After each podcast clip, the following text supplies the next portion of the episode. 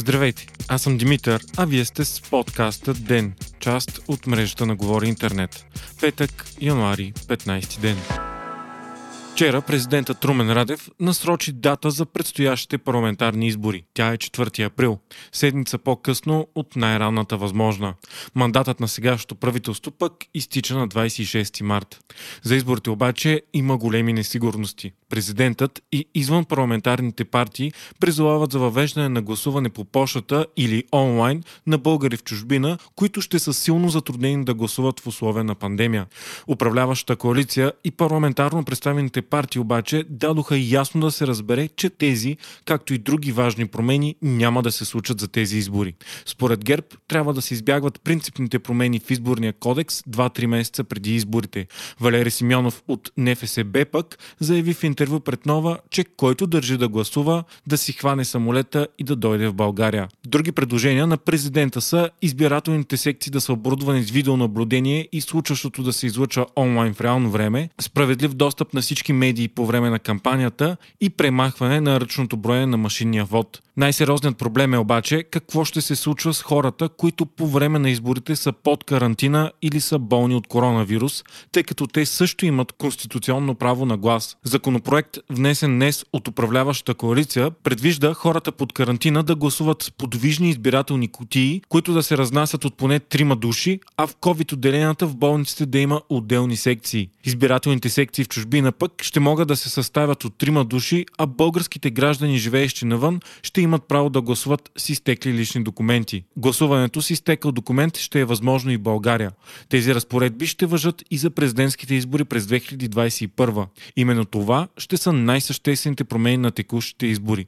Интересно е, че тези промени не са вкарани в изборния кодекс, а в закона за извареното положение.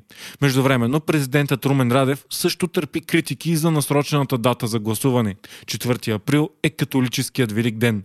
Заради това много български католици може да не отидат да гласуват, а българите живеещи в католически държави е възможно трудно да упражнят правото си на глас. Предполага се, че заради пандемията, точно по време на тези празници, редица католически страни ще въведат строги ограничения за пътувания. Новите случаи на COVID у нас продължават да са малко, а днес беше отчетен абсолютен рекорд от излекувани от вируса. Цели 6728 души. Над 10 пъти повече от новооткритите случаи, които са 535 за денонощието. Днес генерал Мотавчийски обяви, че на този етап България се справя изненадващо добре с пандемията. След въвеждането на новите по-строги мерки, в края на ноември е бил очакван 50% спад на новите случаи, а сега то е над 60%. От 600 нови случая на 100 000 население сме спаднали на 125 на 100 000. Ситуацията в болниците също е много по-добра и сега заетостта на COVID леглата е 35%. Според Мотовчиски, разковничето за този успех бил спирането на присъствените учебни занимания на всички студенти и ученици. Мотовчиски смята, че до 2-3 месеца може да се стигне до масова вакцинация на населението, а до април могат да бъдат вакцинирани 100 000 души. Според официално становище становище на Министерството на здравопазването пък към края на първите 6 месеца на тази година и в случай, че бъдат одобрени общо 5 вакцини, от които България е направила поръчка, е възможно да бъдат вакцинирани до 2,6 милиона българи или 36% от населението, без това да включва деца до 16 години, които на този етап не подлежат на вакцинация. От днес с нова заповед на министра на здравопазването се облегчават и леко някои мерки. Позволяват се плановите операции, както и някои присъствени училищни дейности, свързани най-вече с изпити и практически занятия. Въпреки пандемията, София през 2021 година ще разполага с най-големия си бюджет до сега. Той ще е 1 милиард и 884 милиона лева. Това е с над 150 милиона лева повече от миналогодишния бюджет.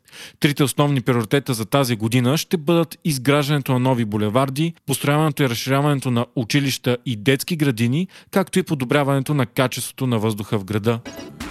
Избраният за президент на САЩ Джо Байден ще предложи пакет от економически мерки за справяне с последствията от пандемията на стоеност 1,9 трилиона долара. В пакета е включено ускоряване на кампанията за вакцинирането и финансова помощ за гражданите, местните власти и бизнесите засегнати от вируса. Байден обявя целта си в първите 100 дни от президентството си да бъдат направени 100 милиона вакцинации, а повечето училища в страната да отворят от пролета. По време на Конгреса на управляващата партия в Северна Корея, лидерът Ким Чен Ун многократно се извини за лошото управление на економиката на страната. Според международни анализатори, това демонстрира огромния натиск върху Северна Корея, която е в безисходица заради строгите международни санкции, последствията от пандемията от коронавирус и застоялите и преговори с САЩ относно ядрената й програма. Въпреки това, Ким Чен Ун не даде никакви сигнали, че смята да отпуска режима си и да отвори економиката на страната. Той дори от отправи послание до Джо Байден, че Пхенян смята и за напред да развива военната си програма, ако Вашингтон не се съгласи на отстъпки. Правителството на Нидерландия на Марк Рюте подаде оставка заради скандал свързан с детски надбавки. Става въпрос за десетки хиляди родители, които са станали обект на фалшиви обвинения в измама с помощи, с които са финансирали грижите на децата си. Обвиненията са били отправени неправомерно от данъчните служби на страната и в повечето случаи са били необоснователни. Така хиляди семейства е трябвало да върнат огромни суми пари, понякога в размер на десетки хиляди евро в период за една седмица, което е довело до техния фалит, а много хора са загубили дома си, работата си или са се развели. Оказва се, че повечето от тези семейства са били с иммигрантски происход. Вие слушахте подкаста Ден, част от мрежата на Говори Интернет. Водещ и глава редактор бях аз, Димитър Панайотов, а аудиомонтажът направи Антон Велев.